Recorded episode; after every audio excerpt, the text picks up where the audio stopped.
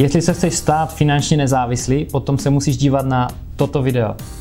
Ahoj, já se jmenuji Adam Vojnar a mám tady dneska hosta Karla Kořeného z Finanční svobody. Dobrý den, Karle. Dobrý, dobrý den. Dneska bude řeč o tom, jak se stát finančně nezávislý a co to vlastně finanční nezávislost nebo finanční svoboda vlastně znamená. Karle, já se vás zeptám hned na začátek. Co to je finanční svoboda? Finanční svoboda je naše firma. Se jmenuje Finanční svoboda. A jmenuje se tak podle hry, kterou jsem vlastně pomáhal vymýšlet a která e, učí lidi, jak lépe zpravovat své finance. Uh-huh. A v čem je problém třeba, nebo jestli to nazývat problém? Myslíte si, že hodně Čechů nerozumí uh, finančnictví, nebo kde má uložit svoje peníze? Jakože jsou třeba finančně negramotní, anebo uh, je to věc, která je spíš pro zkušené investory? Finanční gramotnost je jedna eh, z věcí, které by měl dnešní moderní člověk rozumět. Je jako člověk umí číst, psát, počítat, má základní gramotnost, tak už v podstatě dneska potřebujete umět eh, mít řidičák, umět jezdit autem, jo, nějakou s počítačem pracovat, jazykovou gramotnost. A stejně tak moderní člověk potřebuje, nebo měl by mít eh, gramotnost finanční. Takže myslím, že patří do toho, co by měl dnešní člověk umět a znát. Eh, neznamená to, že by měl být jako takový jako super odborník a umět rozumět všemu. Já taky sice mám řidičák, jezdím rád autem, ale rozhodně nebudu dělat taxikáře. Mm-hmm.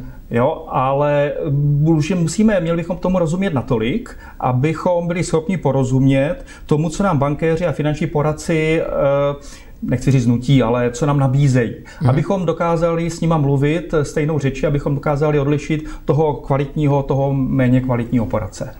Eh, když si vezmete ten bankovní sektor nebo vůbec finanční poradenství jako takové, eh, co vlastně odlišuje toho běžného bankéře nebo běžného finančního poradce od vaší firmy? Co vy vlastně děláte jinak než všichni ostatní? Eh, ani ne, že pomáháme lidem bohatnout a podobně, ale že učíme lidi bohatnout. Hmm. To znamená, my se snažíme je právě prostřednictvím finanční svobody a našich workshopů jim ukázat, eh, kde dělají chyby, kde mají prostor pro zlepšení a co taky dělají správně. A tím pádem, když to ten člověk pochopí, tak potom jsme schopni, buď se to bude realizovat u, se, u sám, nebo s nějakým jiným poradcem, s bankéřem, anebo to bude realizovat přes nás. Jaké jsou nejčastější chyby, co lidi dělají při uh, investování? Zkuste třeba vypíchnout vypíchnout tři, čtyři nejčastější chyby, čemu třeba lidi nerozumí a kde ztrácejí nejvíce svého kapitálu? Hmm. Eh, tak když plujete po, po řece, jo, a nejlépe se pluje někde uprostřed toho proudu, nebo někde jako, aby člověk, každý ten břeh je zrádný. A hmm. lidé dělají takové ty chyby v obou dvou těch směrech. To znamená, jak na jedné straně toho jednoho druhého břehu, tak u toho druhého břehu. Ta první chyba je v tom, že lidé nechtějí investovat, jenom hmm. spoří, že eh, drží své peníze velmi konzervativně. Ano. Myslí si, že je to v vozovkách jisté. hmm Ovšem eh, nejenom v dnešní době, ale v podstatě téměř vždy je ta jistota vykoupena tím, že ty výnosy z toho jejich konzervativně uloženého majetku nepokryjí ani inflaci. Uh-huh. To znamená, že e, ten majetek se jim postupně zmenšuje, zmenšuje, jak jim to užírá postupně inflace. Každým rokem něco málo, ale prostě zmenšuje se. Co by teda měli dělat? Do čeho ty peníze mají dát? Je dobré uh, otevřít si účet u, dejme tomu, když se to jmenovalo Brokerjet, prostě u nějakého takového brokera a hned tam hodit třeba 100 tisíc korun, uh, vybrat si třeba akcie Erste no, banky, Česu a nechat tam? Nebo, nebo kryptoměny. Úžasná věc. To jsou to je ten druhý břeh, jo, který je také škodlivý. To znamená, pak jsou lidé, kteří eh, jako prozřejí a uvědomí si, že ty jejich peníze jsou znehodnocovány a chtějí vydělat, chtějí být bohatí, chtějí být bohatí rychle a pokud možno bezpracně uh-huh. a směřují k tomu druhému břehu a tam číhá i další rizika. A to je hlavně to, že přijdou své peníze, že ať už částečně nebo, nebo úplně. E, takže tohle to bych také nedoporučil. To jsou ty dva břehy, mezi kterými bychom se měli e, jako pohybovat a plout. Jak jak říkal Aristoteles, zlatá střední cesta, asi na tom něco bude. Na jedné straně člověk může zbohatnout skoro přes no, to jsou ty kryptoměny, ale něco mi říká, že 95% lidí eh, přijde o všechno. A na druhou stranu potom jsou ty akcie, kde třeba nepřijdou o všechno přes noc, ale trvá to třeba pár let, protože špatně investují. Jak v tom orientovat? Jak vy umíte tomu člověku pomoct? Nebo jak si ten člověk má vlastně pomoct sám? Myslím, že první věc je, aby si člověk uvědomil, co je jeho cílem, na co ty peníze má odkládat bokem. Když už ty peníze nechci utratit a chci si je ponechat, tak pro nějakou příští, pro nějakou dobu po x letech. Tak v prvé řadě si musíte uvědomit, na co ty peníze budete chtít použít. A to znamená, jestli za rok, za dva, za tři, anebo za 20, za 30 let. Uh-huh. V tom je zásadní rozdíl, protože pak se od toho odvíjí to, jestli budete plout blíž tomu levému břehu, nebo blíž tomu konzervativnímu břehu, nebo blíž tomu břehu, kde ta voda plyne rychleji, ale taky má tam zase jiná rizika. Já to vidím, eh, nejde jenom o investice to, co děláte vy, ale vidím to i v nemovitostech, vidím to v podnikání, vidím to v životě u lidí celkově, že eh, nejdůležitější je vlastně si vytýčit nějaký cíl, za kterým člověk jde, jinak se potom eh, potácí v tom životě a neví vlastně kudy kam, uplyne 10 let, nic nenašetřil, žádnou nemovitost investiční nekoupil, nedal peníze do akcí, když se mu zdáli před deseti lety v bublině, tak za deset let se mu zdají ještě víc v bublině, prostě, protože mu to zase uteklo a furt člověku utíká ten vlak a on si říká, tak příště to musím chytnout, tak příště to musím chytnout. A v momentě, kdy to je všechno opravdu nahoře, všichni jsou super pozitivní, ekonomika je nejlepší, tak teď to konečně koupí. Pak to a pak spadne. to spadne, přesně tak. Jak se tomu vyhnout? Jak se v tom orientovat? Něco konkrétního, nějaké kroky? Mě napadlo ještě, si můžu to doplnit, mě napadl ještě jeden citát, když jste tak pěkně začal. Mm-hmm. A to, eh, že eh, když loď nemá eh, cíl, tak žádný vítr není dobrý. Mm-hmm. A nebo všechny jsou dobré ale záleží, nikdy, kam, záleží kam dopluje. Dejme tomu, zkusme být teďka mluvit o nějakém konkrétním případě. Dejme tomu, že je mi 36 let a do důchodu mám dalších uh, Hodně. 30, dejme tomu, se to dobře počítá, nevíme, co se stane a vydělávám 30 tisíc čistého. Mm-hmm. Jo? Takže já chci mít v důchodu nejenom těch svých 10-15 tisíc, co dostanu od státu plus minus, nevím, kolik to bude přesně, ale třeba u toho dalších 20 navíc mm-hmm. třeba. Mm-hmm. Jak mám k tomu přistupovat? Eh, jak si to mám spočítat? Eh, co vlastně mám počítat? Mm-hmm. Vy jste mě nahrál krásně. Eh, Tohle to jsem schopen říci z paměti. Protože když budete odkládat, Adame, tisíc korun měsíčně po dobu těch 30 let, mm-hmm. tak po 30 letech budete mít zhruba milion korun. V dnešních cenách. To znamená, jako v té kupní síle. Jo? Koupíte si za to i za těch 30 let to, co uh, stojí dneska milion korun. Uh-huh. To znamená, že jestliže chcete mít uh, milion korun, tak musíte dávat bokem tisíci korun. A z toho milionu korun potom můžete čerpat rentu od svých těch 60, 65 let, zhruba po dobu 25 let, eh, zhruba rentu 5000 korun měsíčně. Uh-huh. Takže když chcete, jste říkal 20 navíc, 20 navíc. 20 tisíc navíc děleno 5 tisíci z milionů znamená mít 4 miliony korun. Uh-huh. A na to, abyste 4 miliony korun měl v té kupní síle, tak musíte začít dnes po celou dobu těch 30 let odkládat zhruba 4 tisíce korun měsíčně. A to je odpověď na vaši otázku. Takže Zhruba. Ale milionář se se mě stane, když budu odkládat tisíc korun měsíčně po dobu 30 let. Tak už mám ten svůj milion. Když to budu upravovat vždycky o inflaci každý rok, ano ano. tak eh, budu mít vlastně tu kupní sílu, jakou mám dneska, ano. tak budu mít ano. i za těch 30 let stejnou. Tak. Takže na uši budete mít třeba 2 miliony korun, že mezi tím se ceny zdvojnásobí, ale koupíte si za to to, co dneska stojí milion korun. Uh-huh. Díváte se, eh, kde se, ubí, kde se ubírá trh s akciemi, anebo je to věc, že třeba dokážete nastavit portfolio takovým způsobem, že je to vlastně úplně jedno?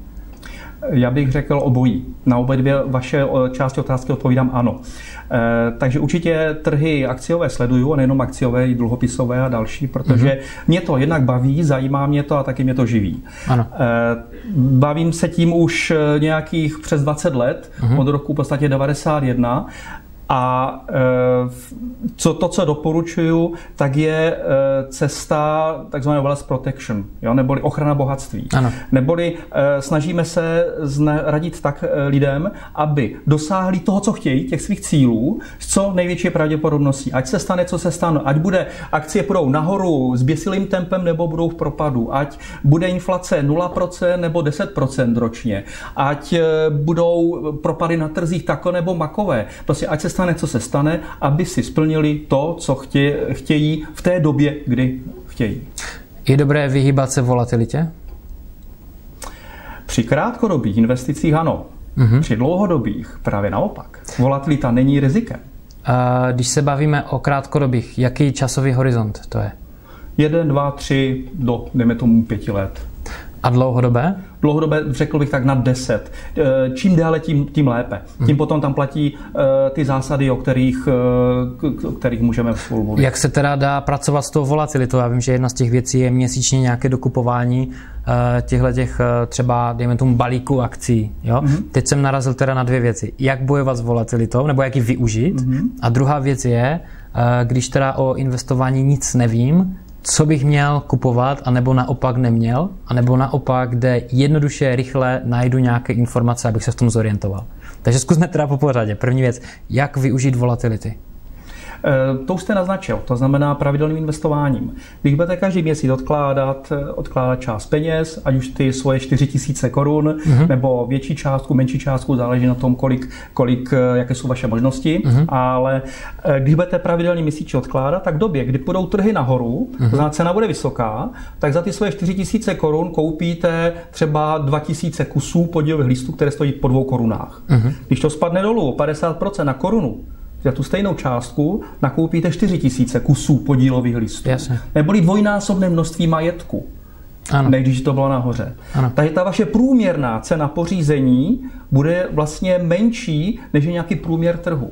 Uh-huh. Je to výborné, protože v okamžiku, když se zase zpátky po té, po té periodě směrem dolů zase zvedne, tak vlastně člověku začnou vydělávat právě to velké množství těch levných. Ty, co nakoupil nahoře, samozřejmě budou ve ztrátě nějakou delší dobu, ale převažuje to množství těch, lev, těch, těch eh, listů nakoupených levně. Takže proto to má smysl, určitě doporučuji. Je to jedna z základních, eh, jedno z základních pravidel.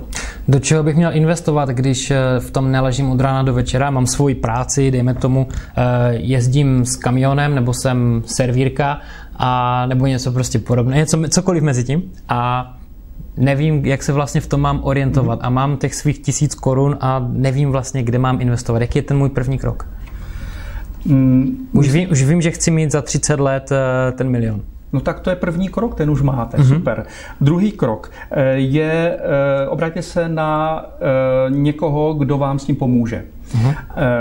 Tady důležité aby člověk byl finančně gramotný v tom smyslu, aby dokázal odlišit, jestli ten člověk, který, po kterém chce radu, jestli ho chce natáhnout, jestli myslí dříve na svou vlastní kapsu, nebo myslí na kapsu toho klienta to, toho člověka.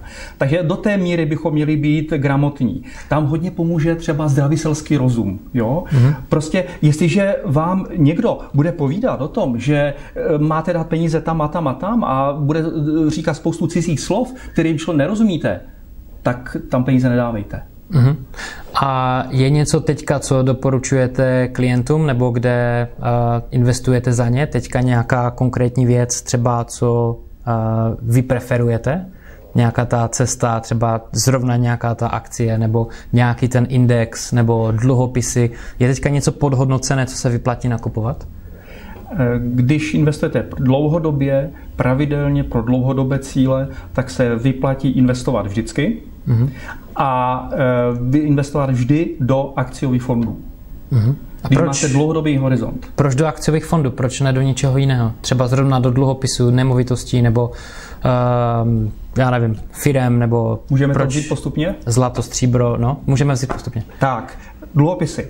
Dluhopisy eh, dnes nejsou vhodné, protože tady platí pravidlo, že když roste inflace, rostou úrokové sazby, tak dluhopisy na to reagují opačně, klesají dolů.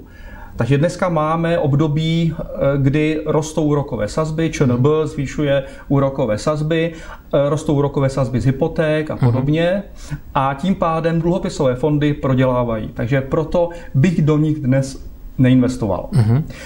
Pro dlouhodobý horizont. I to, že třeba ty uh, sazby České národní banky jsou pořád na hist- skoro historických minimech, tak pořád ty dluhopisy uh, jdou dolů.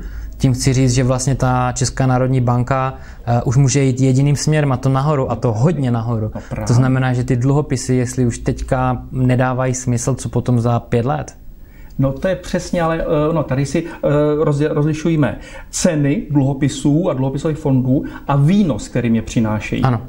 Jo, to znamená, když dochází k nárůstu rokových sazeb, rostou výnosy dluhopisů, ale tím klesá jejich cena.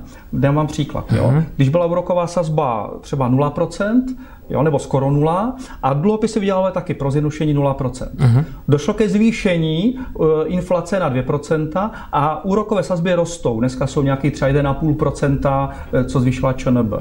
To znamená, že ty dluhopisy, které nesly 0%, budou dneska dobré, žádané, anebo méně žádané?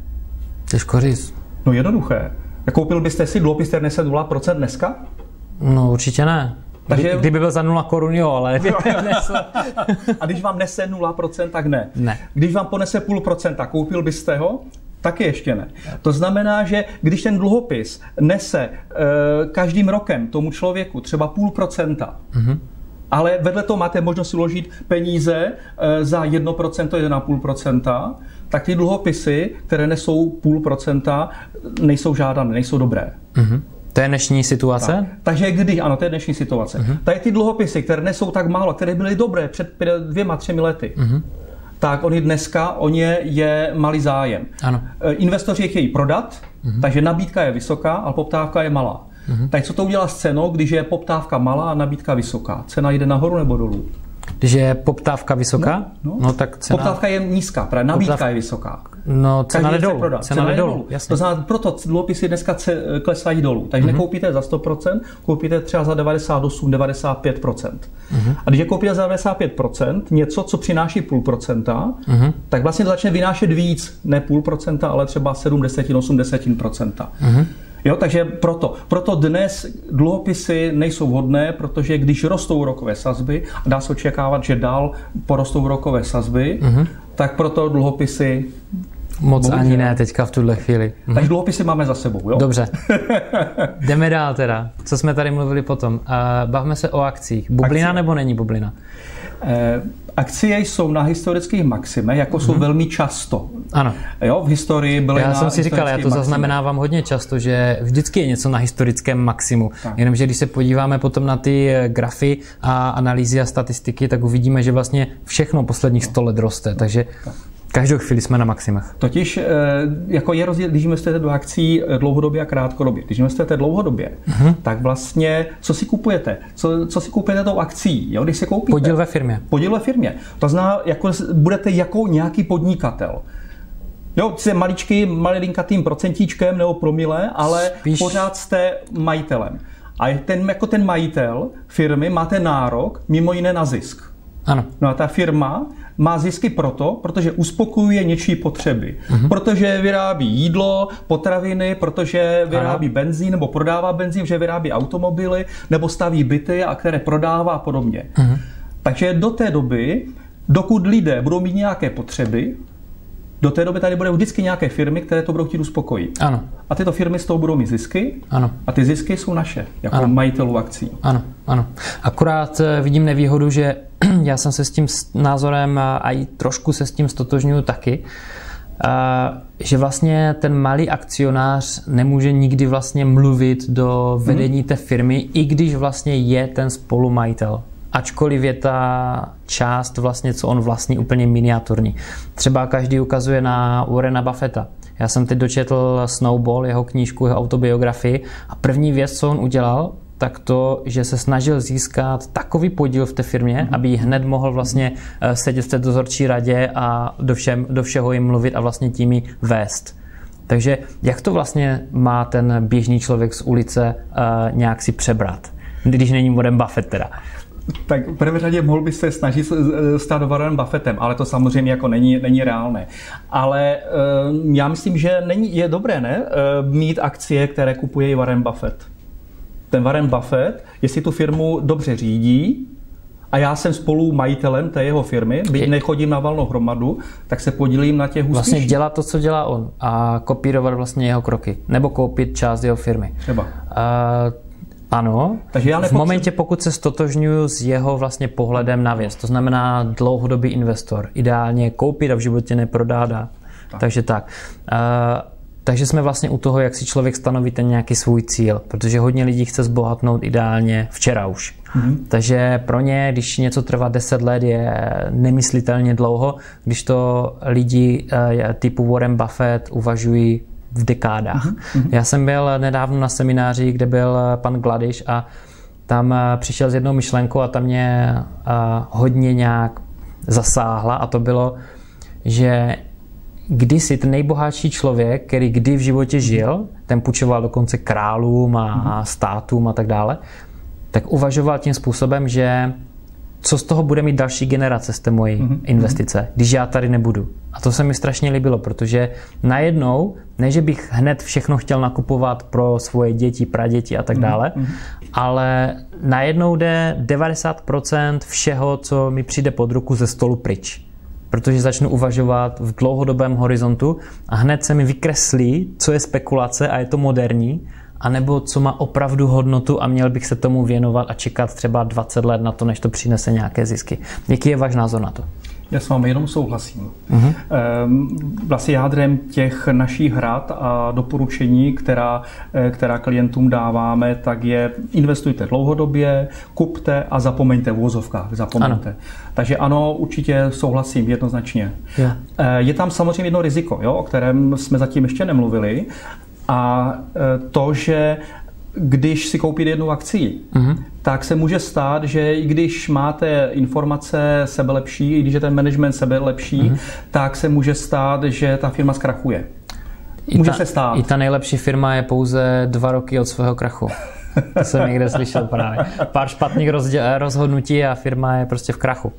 Nokia, že třeba? Tak, a přesně zrovna mm-hmm. to jsem měl na mysli. Mm-hmm. Nokia, která vlastně před tady pěti, šesti, sedmi lety byla na vrcholu a říkal se, jako hvězda to je, jako nejlepší firma, ta tady přežije a tak dále. To uplynulo jenom pár let, nezachytili no, ano, vývoj. Ano. Jo, Kodak, do, to samé. Dotyk, dotykáčů, že nezachytili vývoj. No a v podstatě šla velmi rychle ke dnu. Když si to bylo tak, buď to mám Nokia, anebo nebo prostě buď nemám telefon, jo? prostě buď mám Nokia, anebo dalších 50 druhů telefonů, které vlastně nikdo jim nevěnoval ani pořádně pozornost. Takovou to mělo vlastně dominanci na trhu. To možná, eh, kdo se na nás teďka dívá nebo nás poslouchá v podcastu, je mu 20 let, tak eh, nic takového nezaznamenal. Teď vidí vlastně Apple nebo no, Samsung a to je vlastně všechno. A takhle to bylo kdysi vlastně z Nokia. Dobře, Karle, můžeme jít teda dále a pobavit se třeba o zlatě? Jaký mm-hmm. máte vy názor na zlato? Vyplatí se, nevyplatí? Uh, vydělá mi to nějaké peníze? Nebo je to naopak eh, pasivum? Když si koupíte akcí, ta firma bude mít zisky, budou vám plynout dividendy, podíly na zisku z toho. Takže jenom to vlastnictví jako takové bude vám nést nějaký pasivní příjem. Příjem, který vyplývá z toho, že ta firma uspokojuje něčí potřeby.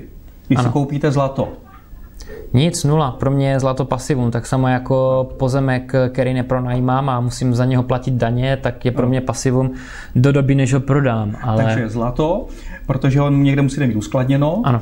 no tak v podstatě vám nese ještě pasivní výdaje. Přesně tak. Takže je to dobrá investice, no ní, co myslíte, dlouhodobě držet něco, za co musím neustále platit a možná někdy v budoucnu ho prodám za nějakou možná stejnou, možná vyšší hodnotu, možná vydělám, možná nevydělám. Pro mě to je nějaký hedge, uh, jak bych to řekl česky, uh, vyvážení něčeho, když se něco úplně posere. Třeba, jo?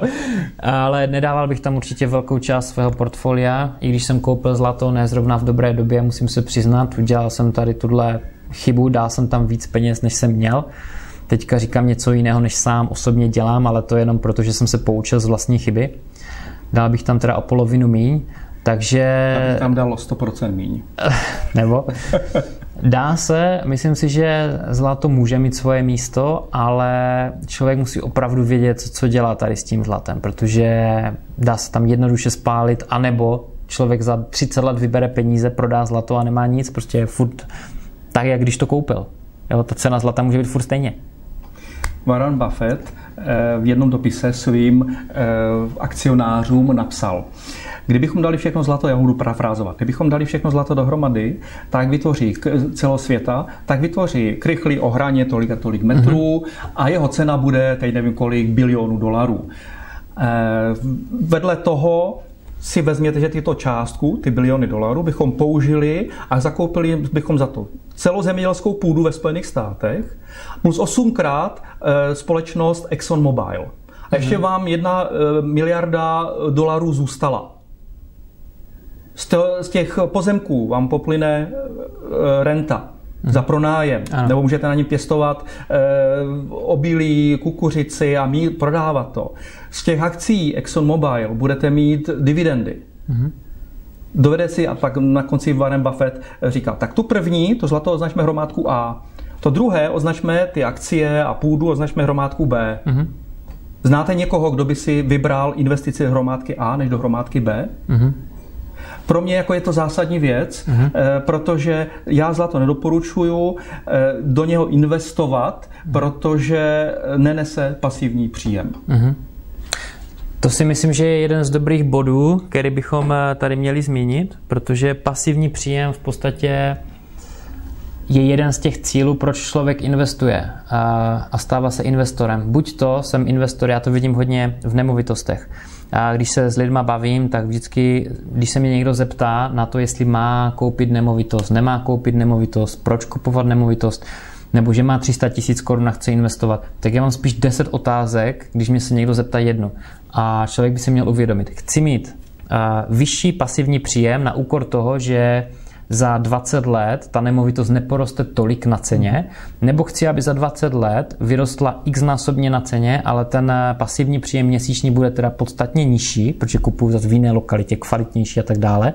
A nebo chci něco mezi tím a nebo chci prostě tu nemovitost koupit, spravit a prodat třeba za půl roku. Mm-hmm. Jo, těch eh, možností je ještě mm-hmm. daleko více, to jsem jen tak v krátkosti nastínil. Takže takhle to vidím i s tím, jestli koupit zlato, koupit eh, pozemek, anebo chci mít eh, něco, co nese vysoké dividendy, třeba 6% a vlastně tímhle způsobem bych se v tom začínal já třeba nějak mhm. orientovat nebo bych poradil já někomu jinému. Jak třeba radíte vy lidem?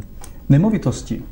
Nemovitosti, eh, když se na to podívám, tak investuju peníze do něčeho, co mě potom nese pasivní příjem ve formě nájemného, když třeba tu nemovitost pronajímám, no tak v tom případě je to pro mě výdělečné aktivum a proto já doporučuji, kupujte nemovitosti na pronájem. Uh-huh.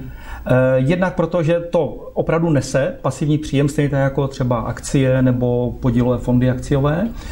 A Zároveň proto, protože to riziko, které podstupujeme, když investujeme do nemovitostí na pronájem, je jiného druhu, než když si koupím eh, podílové fondy, třeba akciové, nebo když si mám peníze na spořící mušu, nebo když mám stavebko. Uh-huh. To je jiný druh rizika. Takže pro mě jako je podstatné, udělejte si takové portfolio, aby bylo co nejpestřejší, hmm. aby, eh, ať se stane, co se stane, tak vždycky vás něco zachránilo.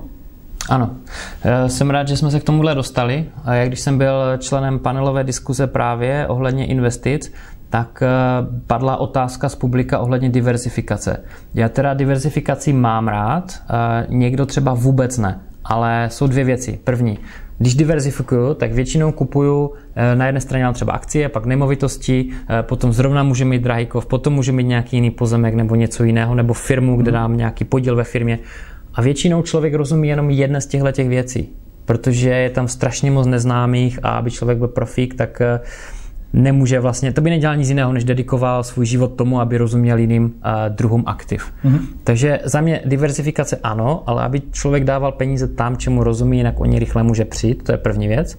A pokud nediversifikuje, tak si musí odpovědět na otázku, když bude krize, a teďka to moje aktivum bude brutálně v mínusu, já nebudu mít peníze, narodí se mi třeba dítě, kde ty peníze zaberu, jo, když nediversifikuju. Protože většinou, když je krize, tak něco jde dolů a něco jde nahoru.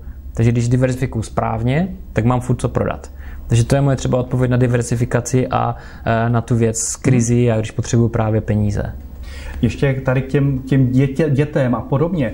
To zase souvisí s těmi cíly. Jestliže eh, do těch eh, hodně volatilních instrumenty, které hodně kolísají, by měli tolik peněz za takové peníze, u vás ty 4 tisíce korun jo, na tu rentu, které opravdu budete potřebovat za dlouhou, dlouhou dobu, eh, když se vám třeba za rok narodí dítě, abyste nemusel sahat do těch akcí. Uh-huh. Takže proto je důležité, abyste neinvestoval, nedával peníze bokem jenom pro ten svůj dlouhodobý cíl, pro finanční nezávislost, ty 4 tisíce korun vaše, ale abyste zároveň dával peníze bokem pro cíle, které jsou krátkodobější. Například to, že chceme založit rodinu, uh-huh. chceme si rekonstruovat svůj byt nebo dům, ve kterém bydlíme a podobně.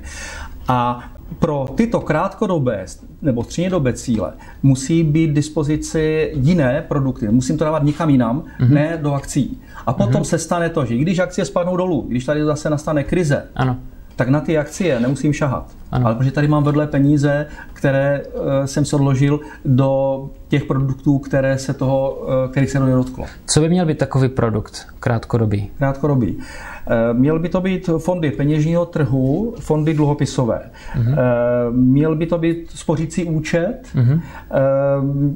A případně termínované vklady.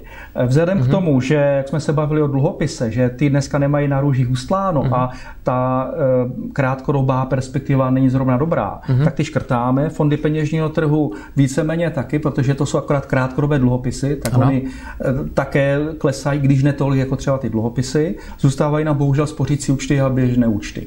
Takže když někdo, dejme tomu, má 300 tisíc korun, mně se ta částka strašně líbí, proto ji pořád umílám dokola. A je taková reálná aj, si myslím. Tak eh, když má 300 tisíc korun, chce koupit nemovitost za dva roky, mezi mhm. tím chce ještě došetřit dalších třeba 50 nebo 100 tisíc korun, mm-hmm. tak je lepší ty peníze radši dát na spořící účet a nechat si je lehce užírat inflaci, než je dát třeba do akcí a doufat, že za dva roky přesně prostě budou v plusu a, a ještě vydělám a pak si můžu koupit tu nemovitost. Ano, e, protože ono samozřejmě může se stát, že když to dáte do akcí, za dva roky akcie budou na dvojnásobku, tak si můžete mnout ruce, že to mm-hmm. vyšlo, ale co v případě, kdyby za dva roky byly akcie na polovině? No právě. Tak to kvůli tomuto riziku nedoporučujeme spekulovat s akciema mm-hmm. na tu krátkou dobu, mm-hmm. ale dá to raději, byť budeme mírně prodělávat kvůli inflaci, raději to na ten spořící. Jaké akcie vybíráte? My nevybíráme akcie, vybíráme podílové fondy, mm-hmm. protože já nevím, která akcie, eh, která firma přežije. Jestli Pepsi Cola nebo Coca-Cola. Ano. Určitě Kofola, jo, určitě, ale která z těch dvou, jako nevím. A proto si koupím všechny tři. Aha. Já to jako obrazně řečeno. Ano. Já nevím, která automobilka e, projde tady tím dnešním údolím, které e, znamená s, jako změnu těch naftových motorů a benzinových uh-huh. motorů na elektromotory a podobně. Jestli jak na tom bude za 10 let uh-huh. Volkswagen e, nebo Toyota nebo někdo, nebo Tesla nebo některé jiné. Uh-huh. Tak proto si koupím jich víc. Uh-huh. Takže kvůli tomu diverzifikujeme, diverzifikujeme v podílových fondech, protože když si koupíte kvalitní podílový fond, který tam má třeba 100 akciových titulů velkých společností, světových společností, nadnárodních společností, tak tam s vysokou pravděpodobností máte ty, které těch 20-30 let určitě přežijou. A co indexy? Co tak koupit třeba celý index? Eh, Nevím teda, jestli ví naši eh, posluchači, co jsou to indexy. Eh, máte na mysli vlastně Index je jedno takové číslo, které nám měří, jak se hýbe celý trh. Počítá se tak, že se vezme eh, třeba 20 nebo 500 největších akciových společností, které se obchodují na té dané, v té dané zemi nebo na té dané burze a z nich se vypočte nějaký průměr. Ono se dá vlastně koupit podíl eh, v tom akciovém indexu. Nepřímo jako samozřejmě podíl na burze, ale je, teď nevím přesně, co to bude, jestli to je uh, fond, nebo co to je za nástroj právě, asi to bude fond, který uh, kopíruje ten index. To znamená, že vlastně on vlastní vždycky ano. část z každé té firmy, co je v tom daném indexu. Tak.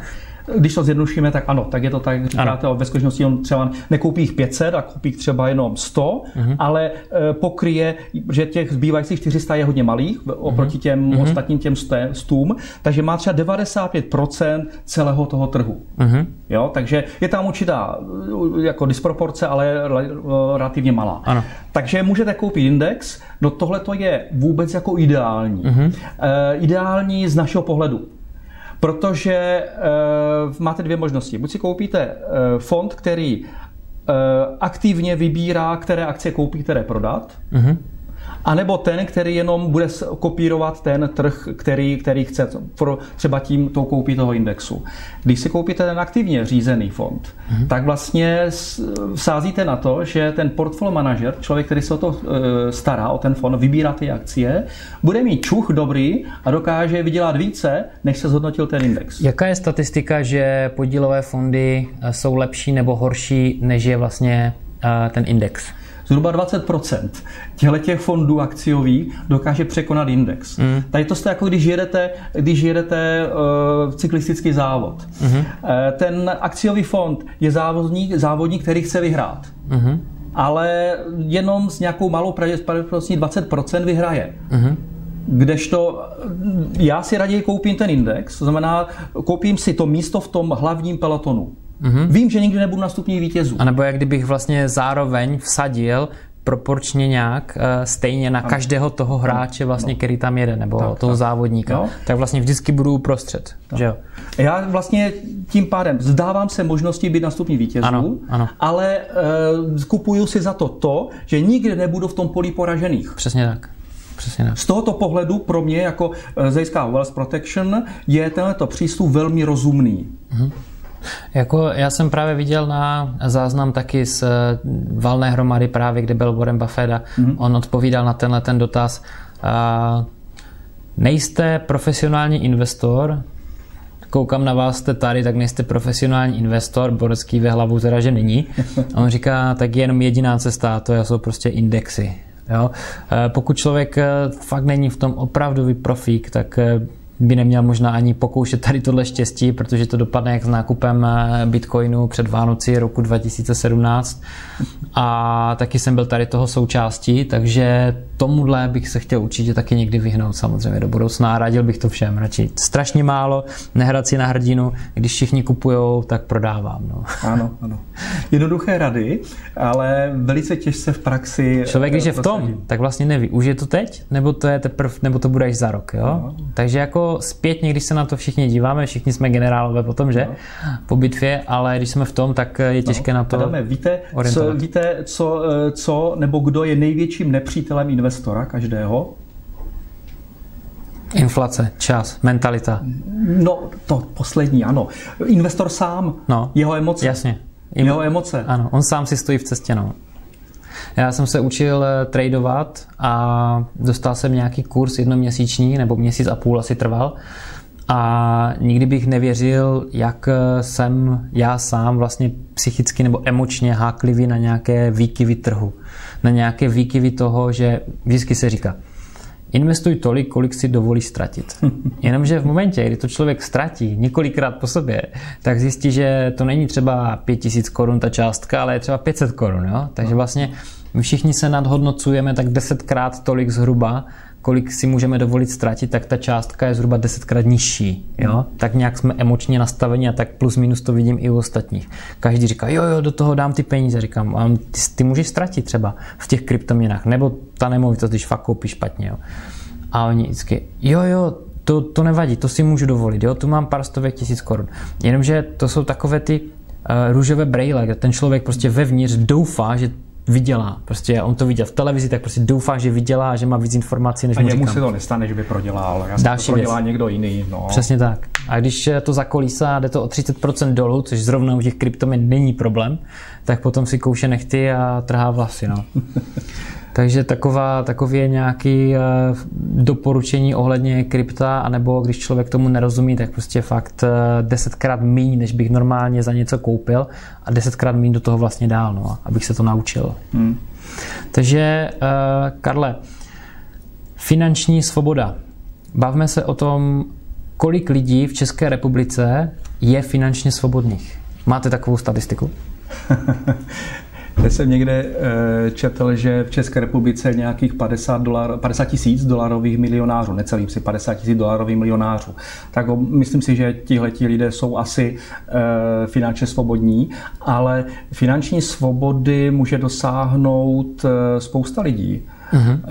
Je to totiž o tom, že když jste podnikatel, nebo třeba máte vysoké příjmy, mm-hmm. žijete v Praze, e, máte nadprůměrné příjmy, tak máte i nadprůměrné výdaje. Ano. A taky nadprůměrné požadavky na svou finanční svobodu. Ano.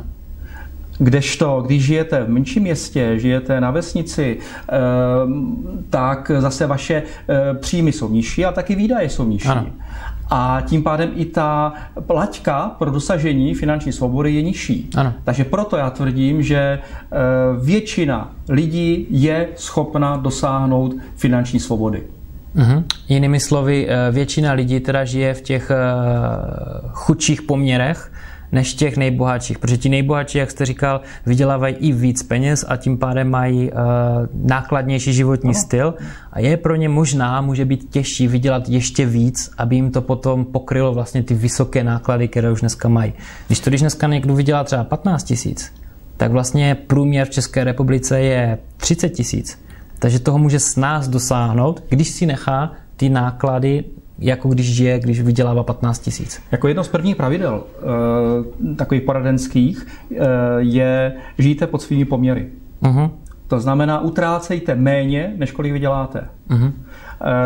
A v podstatě Jasně. to téměř, nezá, téměř nezáleží na vyšší příjmu. Ano. Podstatné je, nesmím utratit více, než kolik vydělám. Úplně souhlasím.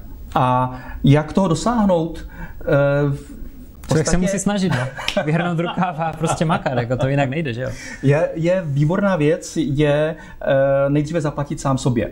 Uh-huh. Takže když jste zaměstnanec a dostáváte výplatu třeba 10. měsíci, Mm-hmm. tak 11. 12. v měsíci dejte příkaz, trvalý příkaz na odchod části peněz ze svého účtu. Ano. Zhruba ve výši třeba 10-15%. To ať si každý, každý jo, e, zkusí, zkusí sám. No a naučí se tím pádem ten člověk s tím zbytkem peněz vyjít. Uh-huh. Chybou je, když to dělá naopak. Uh-huh. Nejdříve zaplatím ostatním, to znamená státu, e, za potraviny, e, za bydlení a podobně. A co zbyde, zůstane pro mě. Eh, s nejčastější, s, nejč, s nejčastější otázkou se právě setkávám, když se bavíme o této e, myšlence, platit sobě jako první a těm druhým potom. Dobře, ale to jídlo potřebuju, takže když zaplatím to jídlo, koupím si ho a ten nájem tam, kde bydlím, neplatím vlastně tím sobě, protože co když to nezaplatím? To jako nebudu jíst a nebudu bydlet? Rozumím. E, to vede k tomu, to, že zaplatím nejdříve sobě, že těch část peněz mě zůstává v rezervě, uh-huh. za prvé. Uh-huh. Za druhé, e, naučím se vycházet s menším množstvím peněz, neboli e, omezím eh, impulzivní nákupy, nákupy něčeho, co bych třeba ani mít nemusel. K čemu mi ty peníze teda jsou, pokud eh, si je nechávám sobě? Jestli jídlo není pro mě, teda já si ho koupím, ale vlastně platím někomu jinému, ne sobě.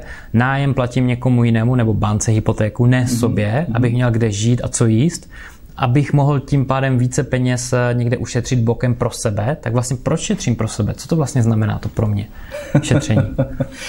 to zvracíme se zpátky k tomu začátku. Já vím. A jaké máte cíle? Proč vlastně chcete odkládat peníze bokem? Pokud chcete odkládat peníze bokem. Ano. No, jsou lidé, kteří ne, jsou spokojení, prostě podívají se i z 11. patra kolem a jsou spokojení, pořádku, jo, je to jejich životní filozofie pořádku, nic proti tomu.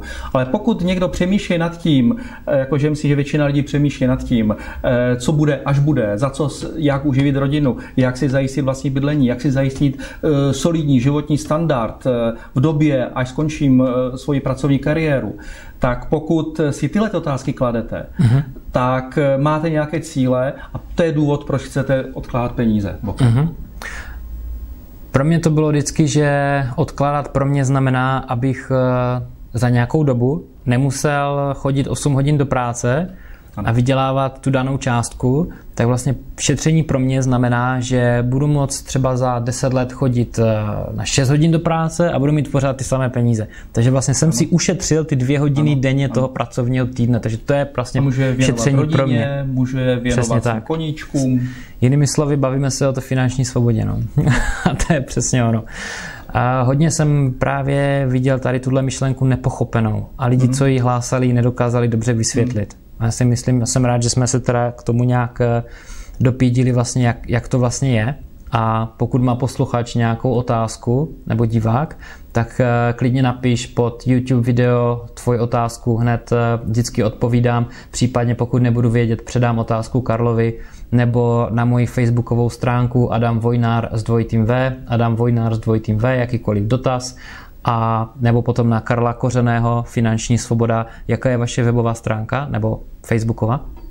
www.finančnísvoboda.cz Uh-huh. A facebooková stránka bude něco podobného asi. Tak. Finanční svoboda. Finanční svoboda. Uh-huh. Výborně. Takže dotaz buď to na mě ohledně financí, investic, spíše nemovitosti, možná podnikání, eh, na Karla Kořeného Finanční svoboda, tam to bude více dohloubky o investicích, tak eh, neváhejte, dejte kdykoliv vědět, budeme moc rádi za jakékoliv dotazy. Já bych to, Karle, tímhle uzavřel, tenhle ten příjemný rozhovor, nebo jestli máte ještě nějakou myšlenku, která si myslíte, že tady chyběla, co jsme nezmínili? Já jich mám hodně ještě. Jo, tak zkusme ještě jedno teda. Něco, něco, něco, co, s čím se setkáváte, co si myslíte, že, nebo celou dobu nad tím přemýšlíte, že to řeknete a ještě k tomu nebyla příležitost, protože já jsem vám furt skákal do řečí, na tomu. Jo? Ještě něco, co vás napadá? Já jsem uh, zrovna dneska ještě mluvil se známými o tom, proč vlastně chci být finančně nezávislý, proč chci být finančně svobodný já osobně. Ano.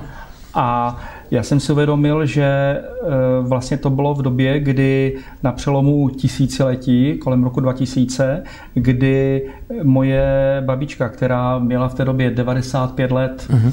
tak jsme spolu tancovali ještě na jejich narozeninách a bylo to jako super. Potom babička už eh, bylo vidět, jak eh, už sama na to nestačí, pak si zlomila nohu v krčku, byla v nemocnici, nakonec skončila v LDNC. Mm-hmm. A já když jsem viděl, v jakém prostředí, v podstatě v malé místnosti, asi takové, jako je tady, tady toto studio, mm-hmm. kde leží spousta žen v podobném stavu, kdy mm-hmm. to její život už jenom znamená prostě tu postel a malou skříňku, mm-hmm. která se ani nedala zamknout a jak prostě dožívá v takhle nedůstojném prostředí. Uh-huh. Já jsem si tenkrát řekl a uvědomil jsem si, ne, a tohle to nepřipustím, a tohle to nechci. Uh-huh. Já tohle to nikdy nechci dopustit, abych já nebo moje rodina tady tímto tak, takhle skončila. Uh-huh. A to byl pro mě impuls pro to, abych vzal osu do svých rukou uh-huh. a spolehal sám na sebe a e, ten čas, který tady máme vyměřený, se snažil vybudovat postupně takový majetek, abychom si díky tomu mohli dovolit e, důstojné, důstojný život i po té, co třeba už nebudeme schopni pracovat. Mm-hmm. Najděte si každý z vás, kdo, eh, kdo chcete být finančně svobodní, kdo chcete se vydat po této cestě, tak si najděte eh, svůj důvod, svoj, svoji myšlenku, proč vlastně tohleto chcete mít a snažte se po té cestě vykročit. Mm-hmm. Protože pokud po ní vykročíte, tak máte mnohem větší šanci, že eh, do toho cíle dojdete, nebo že aspoň půjdete minimálně tímhletím směrem. A jak, jakmile to člověk pochopí a odpoví si na tuhle otázku, která jde opravdu z nějakého nitra toho daného člověka, tak už pak není cesta zpět. S tím jsem se setkal. Jo, když já jsem si vytyčil nějaký svůj cíl a tak dále, tak potom uh, už uh, není cesta zpět, už nejde to brát tak, jak do té doby. Jo, vemu peníze, utratím a tak, to už potom člověka strašně žere a úplně rozežírá zevnitř prostě. To znamená, že vlastně ty uh, cíle životní se trošku změní, pohled na svět se trošku změní a už nejde zpátky, to už je ta prostě červená pilulka, ten Matrix a konec. Přesně tak. Dobře, tak uh, děkuji Karle za tenhle ten krásný rozhovor, ještě jednou říkám, teď už nebudu kecat. A mám pro vás ještě dvě otázky teda na závěr. První je, co pro vás znamená úspěch? Eh, ocenění okolím. Takže ocenění za něco, co děláte, za nějakou činnost? Ano. Mhm. Kdybyste měl možnost, teďka se dívám z okna, je tady obrovský nápis Bauhaus prostě. Je vidět úplně odevšať z Brna a je tady prostě vidět, nevím, jestli to je teďka, jo, tamhle. A já se vás teďka zeptám, kdybyste měl možnost místo toho nápisu Bauhaus napsat cokoliv vy chcete, aby to všichni, co tady prostě projížděli tisíce lidí přes to Brno, aby viděli, aby to byla třeba nějaká myšlenka, která se jich nějak dotkne, aby nad tím mohli přemýšlet. Co byste tam napsal třeba, kdyby to byl obrovský billboard? Bohatství eh, moudrému slouží a hloupému poroučí. Eh, já bych byl rád, kdyby bylo tady u nás eh, kolem nás spousta lidí, kteří jsou bohatí. Uh-huh. A to vůbec nemusí znamenat penězi. Znamená uh-huh. prostě vnitřní bohatství, bohatství vztahů e, a podobně. E, aby ti bohatí to lidé, aby tam kolem nás bylo spousta bohatých lidí. Uh-huh. V tomhle smyslu. Dobře. Děkuji. Karel Kořený, finanční svoboda CZ. Děkuji, Adame. Super, díky.